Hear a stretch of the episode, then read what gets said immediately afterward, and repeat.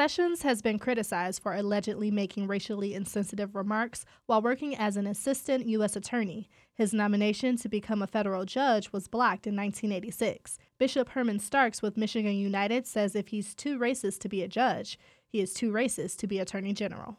No one wanted this particular individual to be in that particular position. So if this individual cannot be a judge, why in the world would we want him to be the attorney general? Stark says the next attorney general must have respect for civil rights and equal protection under the law.